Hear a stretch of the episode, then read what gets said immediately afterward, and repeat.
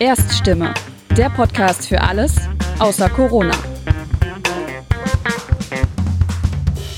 Hallo zusammen und herzlich willkommen zu dieser neuen Podcast-Reihe der Konrad-Adenauer-Stiftung in Bonn. Ich bin Sandra Wahle. Ich bin eigentlich Moderatorin des Podcasts Wirtschaft einfach erklärt von Orange bei Handelsblatt. Und ich werde hier auch nicht jede Woche zu hören sein, denn bei diesem Podcast werden ab jetzt jede Woche verschiedene Podcasterinnen und Podcaster mit unterschiedlichen Gästen aus allen Bereichen unserer Gesellschaft ins Gespräch kommen. Wir möchten uns die Zeit nehmen für Themen, die uns alle angehen, für die aber in der schnellen alltäglichen Berichterstattung meist nicht viel Zeit bleibt. In dieser Woche mache ich den Anfang zusammen mit einem Mann, der 2004 den Landtag Nordrhein-Westfalen verließ, um als Abgeordneter in die größere europäische Politik zu gehen. Was er zu dem Zeitpunkt aber nicht absehen konnte, ist, dass er bald nach Düsseldorf zurückkehren sollte. Und zwar 13 Jahre später, als dieser besagte Mann, nämlich Herbert Reul, Innenminister von Nordrhein-Westfalen wurde. Mit ihm habe ich heute vor einer Woche gesprochen, in seinem Büro mit direktem Blick auf den Düsseldorfer Kirchplatz. Herr Reul, Sie sind ja der erste Gast in dieser neuen Podcast-Reihe der Konrad-Adenauer-Stiftung in Bonn. Also unser Gespräch, das entscheidet heute sozusagen darüber, ob die Hörerinnen und Hörer noch ein zweites Mal reinhören oder nicht.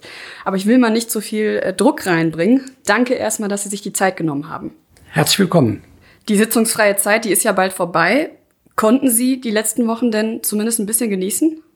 Also in der Aufgabe hat man relativ wenig freie Zeit. Ich war anderthalb Wochen weg das hat gut getan, obwohl dann ist man weg, aber das Telefon ist doch dabei. Und das ist auch klug so, weil man nie weiß, was passiert. Manchmal sind es wichtige Dinge, manchmal sind es auch unwichtige Dinge. Für die Unwichtigen müsste man nicht erreichbar sein, aber den, nicht jeder, der anruft, unterscheidet. Ja, ich glaube, das kennen viele von uns. Herr Reul, zu Beginn muss ich Ihnen eine Frage stellen, die ich mir nicht verkneifen kann. Sie sind jetzt seit drei Jahren oberster Chef der Polizei in Nordrhein-Westfalen. Bevor Sie das geworden sind, hatten Sie da schon mal Stress mit der Polizei? Stress nicht, aber schon mal ein Problem. Wollen Sie darüber sprechen? Das Telefonieren im Auto. Was vermutlich der ein oder andere von uns auch schon getan hat. Aber was lebensgefährlich und unverantwortlich ist. Das steht natürlich vollkommen außer Frage. Ich würde ganz gerne später mit Ihnen über die Wahrnehmung der Polizei sprechen. Das ist ja in den letzten Wochen ein großes Thema gewesen. Zuerst würde ich aber ganz gerne ein paar persönliche Sachen über Sie erfahren. Und dazu schauen wir erstmal kurz auf ein paar Daten. Herbert Reul ist 1952 im rheinländischen Langenfeld geboren, verheiratet und Vater von drei Kindern. Nach seinem Studium hat er als Studienrat am städtischen Gymnasium in Wermelskirchen gearbeitet. 1985 zog er dann in den Landtag Nordrhein-Westfalen ein, wo er auch bis 2004 blieb.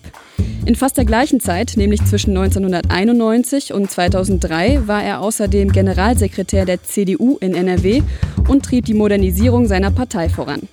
Danach wurde sein politisches Spielfeld dann zumindest räumlich deutlich größer, denn er zog als Abgeordneter ins Europäische Parlament ein.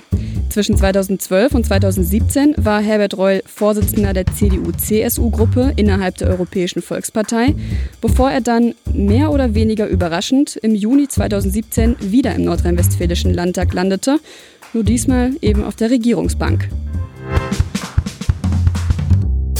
Herr Reul, wenn man sich Ihren Lebenslauf anschaut, dann haben Sie ja schon die verschiedensten beruflichen, politischen Stationen gemacht. In welcher dieser Positionen haben Sie sich am wohlsten gefühlt? Immer in der letzten, aber die waren alle toll. Alle total verschieden und anders. Im Landtag habe ich Schul- und Bildungspolitik über viele Jahre gemacht, als Generalsekretär eine Partei modernisiert, die Finanzen der Partei organisiert, darüber nachgedacht, wie man Parteireform vorantreibt, wunderbare Wahlergebnisse erzielt. Wir haben die Kommunalwahl 99, da haben wir hier alle Städte und Gemeinden aufgeräumt. Dann fing Europa an, ich durfte wieder was Neues lernen, ich musste mich mit Sprache beschäftigen, mit neuen Themen. Energiepolitik war mittenmang in der großen energiepolitischen Streitdebatte, war Vorsitzender des Industrieausschusses. Nein, ich, ich finde nicht, ich habe ein Riesenglück in meinem Leben gehabt, dass ich unterschiedliche Aufgaben wahrnehmen durfte und die waren alle toll. Aber wenn ich mal so provokant sagen darf, klar, Karrieren, gerade politische Karrieren lassen sich nicht immer planen, aber auch Ihre Laufbahn war ja nicht auf das Amt eines Innenministers ausgelegt. Also erstens, ich habe nichts in meinem Leben richtig geplant an politischer Karriere und das war vielleicht der Clou, dass manches auf mich zugekommen ist und ich dann das Beste daraus gemacht habe, was ich konnte. Und als der Armin Laschet mich gefragt hat, war ich total überrascht. Ich war nicht überrascht, als ich einer der möglichen Kandidaten für irgendein Ministeramt war. Aber da war für mich relativ klar, das will ich gar nicht, weil ich habe eine tolle Aufgabe als Chef der CDU, CSU im Europaparlament. Aber Innenpolitik wäre ich nicht drauf gekommen. Darum habe ich auch gestutzt und gesagt, da brauche ich jetzt mal Zeit. Das heißt, Sie haben sich schon gefragt, warum wählt er jetzt mich aus? Ja klar. Was hat Sie denn letztendlich dann dazu gebracht, das Amt zu übernehmen? Ähm, ich glaube, das Wichtigste, es gibt mehrere, aber das Wichtigste ist, ich äh, bin fest überzeugt, dass wir ein dickes Problem haben, dass das Vertrauen der Menschen in den Staat erschüttert ist. Da sind die Politiker und eine Menge selber schuld dran. Und ich glaube, dass man das zurückgewinnen kann oder dass ein Mittel, es zurückzugewinnen ist, wenn man den Beweis antritt, dass bei der zentralen Aufgabe des Staates für Sicherheit zu sorgen, wenn man beweist, dass man da was hinkriegt. Und äh, das fand ich eine irre wichtige Aufgabe, weil ich große Sorgen habe, wie langsam das Vertrauen immer weiter wegbricht und die Leute mit dem Staat nichts mehr anfangen können. Und das hat es in der deutschen Geschichte schon mal gegeben. Und wenn man die Möglichkeit bekommt, da ein bisschen aufzuräumen, zu helfen, zurückzugewinnen, Vertrauen zurückzuorganisieren, dann finde ich, kann man gar nicht Nein sagen. Herbert Reul hatte also Ja gesagt zu einem neuen Posten, mit dem er nicht gerechnet hatte. Was kommt also als nächstes? Klar, sich reindenken in das neue Amt und sich einen Überblick verschaffen über das, was eigentlich ansteht. Jetzt sind Sie also Minister und Sie sind verantwortlich für die Innenpolitik und für die Polizei hier in Nordrhein-Westfalen. Hat Ihnen diese Verantwortung in irgendeiner Weise auch Sorge bereitet? Schon, weil das ist dann eben nicht mehr eine gute Idee haben, sondern verantwortlich sein, ob die Idee umgesetzt wird. Und Verantwortung haben für eine Menge Menschen. Und äh, nicht nur für die Polizistinnen und Polizisten oder Feuerwehr und alles das, sondern natürlich auch für die Bürgerinnen und Bürger. Denn die Frage war ja, erstens rein praktisch, schaffe ich, dass die relativ sicher leben können? 100 Prozent gibt's nicht. Und zweitens schaffe ich, das war mein eigentlicher Impetus, schaffe ich das Gefühl, das Vertrauen der Menschen in die Stadt zurück zu organisieren, weil ich sage, es wird besser. Eine Mission, die hatten Sie also. Aber wie sind Sie denn genau an diese Aufgabe rangegangen? Also Sie haben gesagt, es hat Sie überrascht, dass es innere Sicherheit war. Sie hatten ja mit dem Koalitionsvertrag dann auch ein paar Leitplanken für das, was Sie vorhatten. Aber was haben Sie dann zuerst gemacht hier im Innenministerium? Beim Koalitionsvertrag habe ich mitverhandelt, aber Energiepolitik interessanterweise. Was habe ich denn dann gemacht? Ja, ich habe erst mal gesagt, äh, mach dich schlau, mach dich bekannt und zeige Interesse. Und deswegen, die ersten Touren waren ganz, ganz viele Termine bei der Polizei in komplizierten und schwierigen Lagen, aber ohne dass da Öffentlichkeit bei war. Und ähm, dann viel zugehört, viel besprochen, ja, und dann, aber ich meine, ewig Zeit hat man auch nicht, die Entscheidungen müssen gefällt werden. Dann einen Plan machen, soweit man es machen kann, weil Innenpolitik bedeutet auch jeden Tag ein neues Ereignis, jeden Tag wie eben Anruf und man muss schon wieder über was Neues nachdenken. Ist viel. Ja, reichlich. Aber das ist auch schön, langweilig wird's nicht. Aber nochmal konkret, heißt das, Sie haben bei den Polizeibehörden angeklopft und gefragt, äh, Leute, was kann ich für euch tun, was braucht ihr eigentlich? So einfach ist es nicht. Wir machen ja, das ist die Abteilung Wunsch, äh, Wundertüte. Nee, aber ich war in, eine Nacht unterwegs in äh, Duisburg-Marxloh. Ich war auf den Ringen in Köln nachts unterwegs.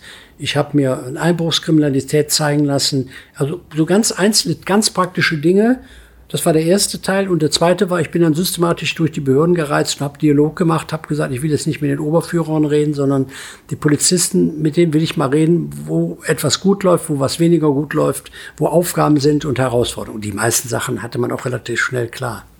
Wie haben die Polizistinnen und Polizisten auf Sie reagiert? Am Anfang neugierig. Es konnte ja nur besser werden. Und interessiert aber auch mit der großen Bereitschaft, sich mit, mit ins Spiel einzubringen. Haben Sie heute das Gefühl, dass Sie bei den Polizistinnen und Polizisten ein gutes Standing haben? Man soll sich nicht selber loben, aber ich glaube, das klappt ganz gut. Sie waren ja auch lange Studienrat am Gymnasium in Wermelskirchen. Gibt es etwas, was Sie aus dem Job mitgenommen haben, das Ihnen jetzt im Ministeramt hilft? Ich glaube schon. Zuhören können, Menschen ernst nehmen, nicht alles besser wissen. Da, wo man was Besseres weiß, mit Leuten gut besprechen, Leute zusammenführen, äh, Projekte entwickeln. Doch, da habe ich eine Menge gelernt. Herr Roll, was war das für eine Polizei, die Sie da 2017 übernommen haben? Ja, leider war die, nein, die Polizei, das ist falsch. Die Politik hatte die Polizei hängen gelassen. So muss man sagen. Wir hatten ein Riesendefizit bei Liegenschaften von über einer Milliarde. Es liefen Ratten durch Polizeiwachen. Es gab Polizei, die, die sich nicht mal duschen konnte, sondern nach Hause fahren mussten. Wir hatten viel zu wenig Polizisten an jeder Ecke, an jeder Kante. Wir hatten interessante Vorgänge, dass Projekte zwar da angefangen waren, zum Beispiel bei Kindesmissbrauch gab es eine Projektgruppe, die 2012 schon Ergebnisse vorgelegt hat und keine Socke hat sich darum gekümmert. Es gab eine Polizei, die technisch in der Steinzeit war. Also, oh, da fallen mir ganz viele Sachen an. Wir haben Leute in den Einsatz geschickt, ohne sie ausreichend vor Anschlägen zu schützen. Also Baustellen und Aufgaben gab es gigantisch viele. Das war vielleicht das Einfache, weil ich musste die Aufgaben nicht suchen, sie lagen auf der Straße. Und Sie sind ja auch immer noch dabei, diese Aufgaben abzuarbeiten. Geht es der Polizei denn heute besser? Wir haben jetzt fast 10.000 Leute mehr eingestellt. Ähm, das bringt kein Plus, weil ja auch viele in Rente gehen. Aber wir kommen jetzt langsam in den Ausgleich. Wir haben ähm, Beweglichkeit in der Polizei erzeugt. Wir haben neue Schwerpunkte gesetzt. Kindesmissbrauch war kein Thema, ist jetzt Top-Thema. Wir haben Polizei oder Polizisten ernst genommen, und sie deswegen gut ausgestattet. Ich glaube, die Polizei ist noch nie so gut ausgestattet gewesen wie jetzt, was Helme, was Westen, was Bodycams angeht. Was wir haben sie modernisiert. Smartphones für die Polizei, etwas, was die Leute schon Jahrzehnte hatten, kriegten die wie, praktisch wie ein Weihnachtsgeschenk. Und das heißt, die Polizei ist moderner, digitaler geworden, besser ausgestattet und hat, das ist das Allerwichtigste, ein klares Zeichen, dass sie von der politischen Führung unterstützt wird. Also sie haben Rückhalt. Und es gibt eine Strategie, nämlich die Strategie heißt Null Toleranz, konsequent handeln.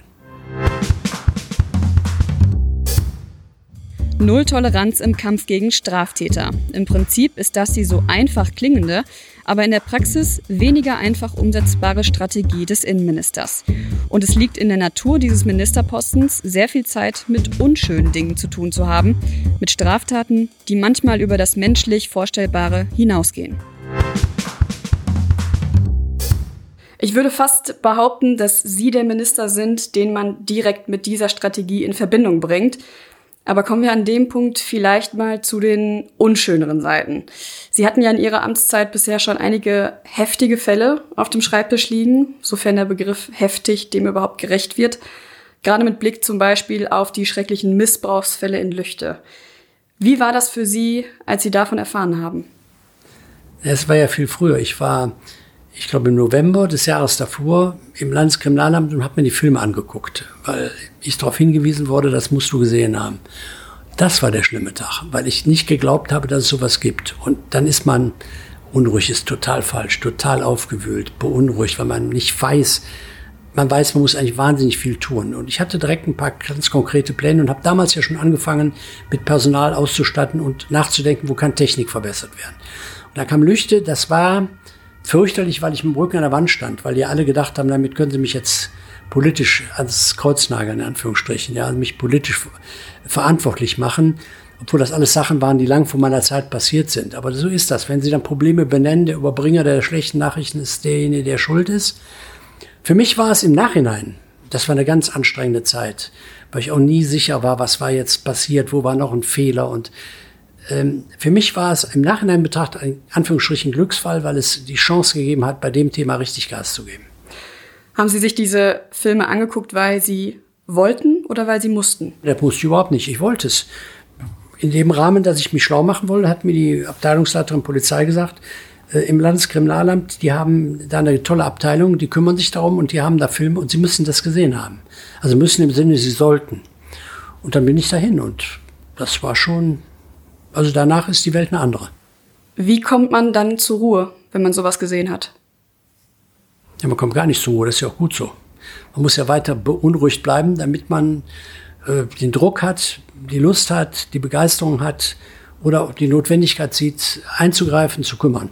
Und das Beste ist, wenn man dann Stück für Stück abarbeitet. Und wenn Sie heute die Republik sich angucken, Bundesrepublik Deutschland, dann kenne ich keinen, der, es wird keiner bestreiten, dass Nordrhein-Westfalen das Land ist, das sich am intensivsten darum kümmert, alle Fälle, die in der letzten Zeit da aufgedeckt worden sind, haben alle irgendwas mit uns zu tun. Und das hat nichts damit zu tun, dass hier die Lage schlimmer ist, sondern wir kümmern uns. Herr Reul, Sie sind durch Ihre Nulltoleranzpolitik ja bekannt als jemand, der für Recht und Ordnung sorgt und der dafür, wenn es sein muss, auch mal gerne durchgreift. Und deshalb ist Ihr Handeln, wie das der meisten Politikerinnen und Politiker, würde ich mal behaupten, ja auch nicht immer ohne Kritik ausgekommen. Nehmen wir zum Beispiel mal das Polizeigesetz, das der Landtag vor eineinhalb Jahren verabschiedet hat und das der Polizei damals mehr Befugnisse gegeben hat. Dafür haben Sie ja schon Kritik einstecken müssen. Wie gehen Sie damit um? Lässt Sie sowas kalt oder nehmen Sie sich sowas zu Herzen? Nein, das beunruhigt. Ähm, ein Teil steckt man weg, weil man sagt, das ist eben der parteipolitische Kampf. Mich hat es an einigen Stellen dann auch wirklich unruhig gemacht, weil ich gemerkt habe, da waren einige Argumente richtig. Und das ist vielleicht der Vorteil, wenn man älter ist, dass man dann gelassen ist und sagt, ich höre mir die an und habe dann mit interessanten Leuten geredet und gemerkt, da waren wirklich ein paar Stellen, wo Nachbesserungsbedarf war. Und das haben wir gemacht und haben dann ja erreicht, dass sogar die SPD mitgestimmt hat. Das heißt, dieses Gesetz, das kann die Polizei jetzt in Ruhe anwenden, das hat eine breite Mehrheit. Das ist irre wertvoll. Vielleicht gibt es den einen oder anderen Punkt, die ich ein bisschen klarer noch formuliert hätte, aber ich glaube, wertvoller ist, dass es eine gesetzliche Grundlage für Polizeiarbeit jetzt gibt, die nicht mal mit einer Stimme Mehrheit gerade durchgepeitscht wurde. Was waren das für Leute, mit denen Sie da gesprochen haben? Waren kluge Leute, zum Beispiel Burkhard Hirsch von der FDP, den ich früher eher so als ein Problem gesehen habe in der Debatte. Ich habe viel gelernt über das Thema, wie man mit Menschen, also man kann Menschen umbringen, das ist das Schlimmste. Und das Zweite ist, man nimmt Menschen die Freiheit, man sperrt sie ein. Und das Dritte ist die Frage, wie geht man mit den Daten um? So, und in diesem Themenbereich, da bin ich viel sensibler für geworden, äh, nachzudenken und sagen wir, die Maßnahmen, wenn Polizei solche Maßnahmen ergreift, das muss sehr abgewogen sein, überlegt sein, das muss auch von Richterentscheid unterstützt werden, das darf nicht willkürlich sein. Dann wird auch die Gesellschaft, und mein Interesse war, ich will die Menschen ja wieder für den Staat gewinnen, dann will die nicht mitgehen den Weg. Nun gibt es ja noch eine andere Form von Kritik, die sich nicht gegen Sie persönlich richtet, sondern eher gegen die Polizei ganz generell, zum Beispiel was Polizeigewalt betrifft. Auch hier in Deutschland ist diese Debatte in den letzten Wochen ja aufgekommen, die ja, muss man ja sagen, eher aus den USA rübergeschwappt ist durch den Fall von George Floyd, der von einem Polizisten im Einsatz getötet wurde. Wie haben Sie diese Debatte erlebt? Gespenstig, weil absurd. Man kann die Polizei in Amerika wirklich nicht vergleichen mit der deutschen. Und zwar egal in welchem Bundesland. Äh, wenn da Leute drei Monate im Schnellverfahren ausgebildet werden, wenn es da keine Leitlinien gibt, keine Grundwerte gibt, dann pass auf, das lehne ich ab. Unsere Polizisten sind hochqualifiziert in der Sache, in der Technik, äh, in den Inhalten, aber auch in den Haltungen. Und das ist, äh, es ist ja ein Ergebnis von vielen, vielen, vielen Jahren, dass eine solche Ausbildung sich organisiert hat. Unsere Polizisten damit in einen Topf zu stecken, ist eine Unverschämtheit. Aber es hat sich ja dann sogar noch eine andere Debatte direkt daran angeschlossen, und zwar zum Thema Rassismus in der Polizei. Ich weiß nicht, ob Sie das gesehen haben, aber der Spiegel hatte in der letzten Woche getitelt Die dunkle Seite der Staatsmacht und da ging es um Polizisten mit rechtsextremer Gesinnung. Macht Sie sowas sauer, wenn die Polizei öffentlich so dargestellt wird? Nein, ähm, weil ich finde, da muss man darauf hinweisen, dass es ein Problem sein kann. Man muss damit nur fair umgehen. Also den Titel fand ich jetzt nicht so gut, aber äh, oder nicht in Ordnung. Aber das Phänomen, dass wir zunehmenden Rechtsradikalismus in dieser Gesellschaft haben, stimmt. Und da muss jeder in seinem Bereich und seiner Institution gucken, ist das ein Gefahrenpunkt. Und dass Polizei natürlich ein Anziehungspunkt für solche Leute ist, wundert mich überhaupt nicht. Die Frage ist nur, sind die auch wirklich da? Und ich glaube mittlerweile, dass wir durch die Maßnahmen, die wir ergriffen haben, ähm, dass wahrscheinlich weniger Rechtsradikale in der Polizei als in der Gesamtgesellschaft sind. Ich habe zum Beispiel eingeführt, dass alle, die in die Polizei eintreten wollen, vorher vom Verfassungsschutz gecheckt werden. Das gibt es in anderen Berufen sonst nicht. Äh, hat übrigens auch keinen interessiert. Jetzt ist, fangen andere an, das nachzumachen. Wir haben dafür gesorgt, dass in der Ausbildung, Wertevermittlung, äh, auch geschichtshistorische Kenntnisse eine Rolle spielen, nicht nur die Technik. Wir haben Extremismusbeauftragten in jede Polizeibehörde gebracht, weil ich finde, noch eine Studie zu Racial Profiling ist doch interessant, aber die bringt mich ja nicht weiter. Ich muss ja heute dafür sorgen, dass nichts passiert und nicht übermorgen einen Plan haben. Und äh, deshalb waren diese Wege richtig und vernünftig und ich habe einen Prozess angestoßen in der Polizei, über Werte zu diskutieren, was uns ausmacht. War auch nicht ganz einfach. Mehrere Runden vor Ort, tausende von Fragebögen in die Polizei geschickt, mit Antworten auswerten lassen. Wir sind da noch mittendrin. Ähm, aber ich glaube, das ist dann wieder Lehrer. Ne? Ich habe gelernt, wenn die Leute beteiligst an dem Prozess, dann ist eigentlich nicht das Wichtigste, was nachher im Papier steht, sondern dass die beim Beteiligten gezwungen werden, darüber nachzudenken, was macht eigentlich unsere Arbeit aus? Ist das ein Job oder ist das eine Berufung oder ist das ein ganz besonderer Auftrag? Oder steht das alles unter dem Überschrift, die Würde des Menschen ist unantastbar, das Grundgesetz? Und äh, das bewusst zu machen, ist ja das eigentlich Wichtige. Das haben die alles in Ausbildung gelernt. Aber ich versuche jetzt nochmal zu aktualisieren, nein, zu verinnerlichen. Und äh, das geht halt nur durch Reden, miteinander reden, Leute beteiligen. Und das funktioniert ganz gut. Ist dieses Mitnehmen und Leute beteiligen vielleicht etwas, was dazu führt, dass Sie eben so ein gutes Bild haben unter Polizistinnen und Polizisten? Glaube ich schon. Also geht auch nicht um mein Bild, sondern es geht darum, Unterstützung für Projekte zu kriegen. Und die kriegen sie eher. Als Generalsekretär war, war ich der große Vormacher, Beteiligung in der Partei zu organisieren. Ich habe damals dafür geworben, dass wir diese Delegiertensysteme abschaffen, dass alle Mitglieder abstimmen immer. War damals revolutionär. Äh, oder ich habe damals im Landtag dafür geworben, dass wir eine Bürgerbeteiligung haben. Das hat alles immer zwei Seiten, das weiß ich, ich bin ja nicht blöd. Ich habe damals dafür gesorgt, dass wir die Direktwahl der Bürgermeister organisieren. Würde mal sagen, habe ich einen nicht unwesentlichen Teil bei, beigetragen. Und immer war die Idee dahinter, wie jetzt, wenn du Menschen beteiligst, sind sie im Boot. Und sie haben zumindest die Chance dabei zu sein. Und dann ist es ihr Projekt. Als wir neue Polizeiwagen angeschafft haben, habe ich, bevor ich ausgeschrieben habe, da muss man ja all die ganzen Vergaberechtsbestimmungen beachten, das ist ja juristisch kompliziert, aber ich habe vorher fünf, sechs Autos testen lassen von Polizisten. Und die sollten mir einfach mal aufschreiben. Und das hat erstens dazu beigetragen, dass wir bei der Ausschreibung noch ein paar praktische Elemente einbringen konnten. Und zweitens, dass die Polizei diese nachher gekauften Autos als ihre Auswahl empfunden hat. Und das ist durch nichts zu toppen dann ist das ein gemeinsames Projekt und kein von oben aufgedrücktes. Aber diese Maßnahmen, die Sie jetzt genannt haben, die sind ja vor allem nach innen geschehen. Wenn wir uns jetzt nochmal zurückbesinnen auf das Bild der Polizei, was öffentlich gezeichnet wurde in den letzten Wochen, dann war das ja schon ein anderes, ein negativeres. Was glauben Sie, was hat das für einen Effekt, wenn so ein Bild gezeichnet wird? Also ich glaube im Moment noch keine, aber es kann natürlich ein negatives haben. Die können in, ja, diskreditiert werden. Im Moment ist es so, dass Polizei zu den bestangesehenen Berufsgruppen in der Republik gehören. Wir haben Bewerbungen weit über 11.000 junge Leute, die Polizist werden wollen. Wir können nur 2.500 nehmen. Wir haben, wir kriegen demnächst eine Auszeichnung als, äh, naja, beliebtester Ausbildungsbetrieb bei jungen Leuten, bei Schülern. Ja, da würde ich mal sagen, mache ich im Moment keinen Kopf. Ich glaube, die Mehrheit der Menschen sieht Polizei ganz anders als diejenigen, die darüber jetzt schreiben. Da ist ein, eine totale Kluft zwischen manchem, was in öffentlicher Meinung vorgetragen wird oder von einigen an Hochschulen vorgetragen wird, zu dem, was die Leute empfinden. Und mich interessieren die Leute. Eine aktuelle Umfrage von Infratest DIMAP im Auftrag von Report München zeigt, dass die Deutschen anscheinend viel Vertrauen in die Polizei haben. Acht von zehn Befragten in der Umfrage äußerten großes oder sogar sehr großes Vertrauen in die Polizei. Ebenfalls interessant, über die Hälfte der Befragten findet, der Rückhalt von Politik und Gesellschaft für die Polizei sei in Deutschland zu klein. Dann drehen wir den Spieß doch zum Schluss jetzt nochmal um. Wie kann man denn Rückhalt für die Polizei erzeugen? Liegt diese Aufgabe bei der Politik? Liegt in der Gesellschaft? Wer ist da in der Verantwortung? Das ist eine spannende Frage, habe ich oft drüber nachgedacht, weil mich das auch sehr bedrückt. Wissen Sie, wenn 9000 Polizisten angegriffen worden sind, tätlich im Jahre 2018, das ist ja irre. Die schützen die Gesellschaft und werden angegriffen und es gibt keine Welle der Entrüstung. Ich glaube, das Beste ist in kleinen Beispielen. Das Zweitbeste ist jedes Mal selber erzählen und werben. Und das Dritte ist vielleicht dann doch eine Kampagne machen.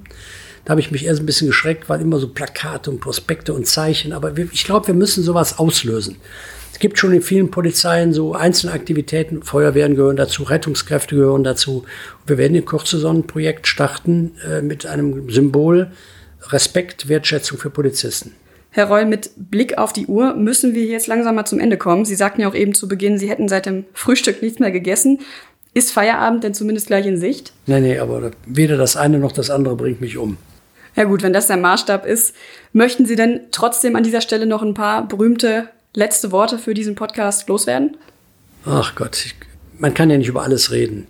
Das Wichtigste ist für mich, dass die Leute wissen, dass die Politik in Nordrhein-Westfalen sich darum kümmert, die Sicherheit der Menschen zu verbessern. Aber dass wir Genauso wie die Bürger und Bürger wissen, dass es sowas wie 100% Sicherheit niemals geben wird. Niemals. Und wir werden noch nie alle perfekt machen, alle Antworten. Und es wird immer Fehler und Probleme geben. Aber wenn wir Stück für Stück vorankommen, dann hoffe ich, dass die Leute am Ende sagen, mein Gott, dieser Staat ist gar nicht so übel. Der ist schon besser als andere auf der Welt. Vielen Dank, Herr Reul. Bitte, danke sehr.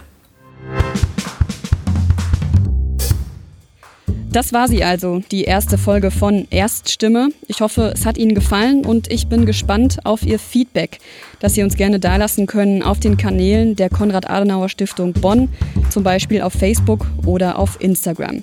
Und dann hoffe ich sehr, dass Sie auch in der nächsten Woche wieder einschalten. Bis dann!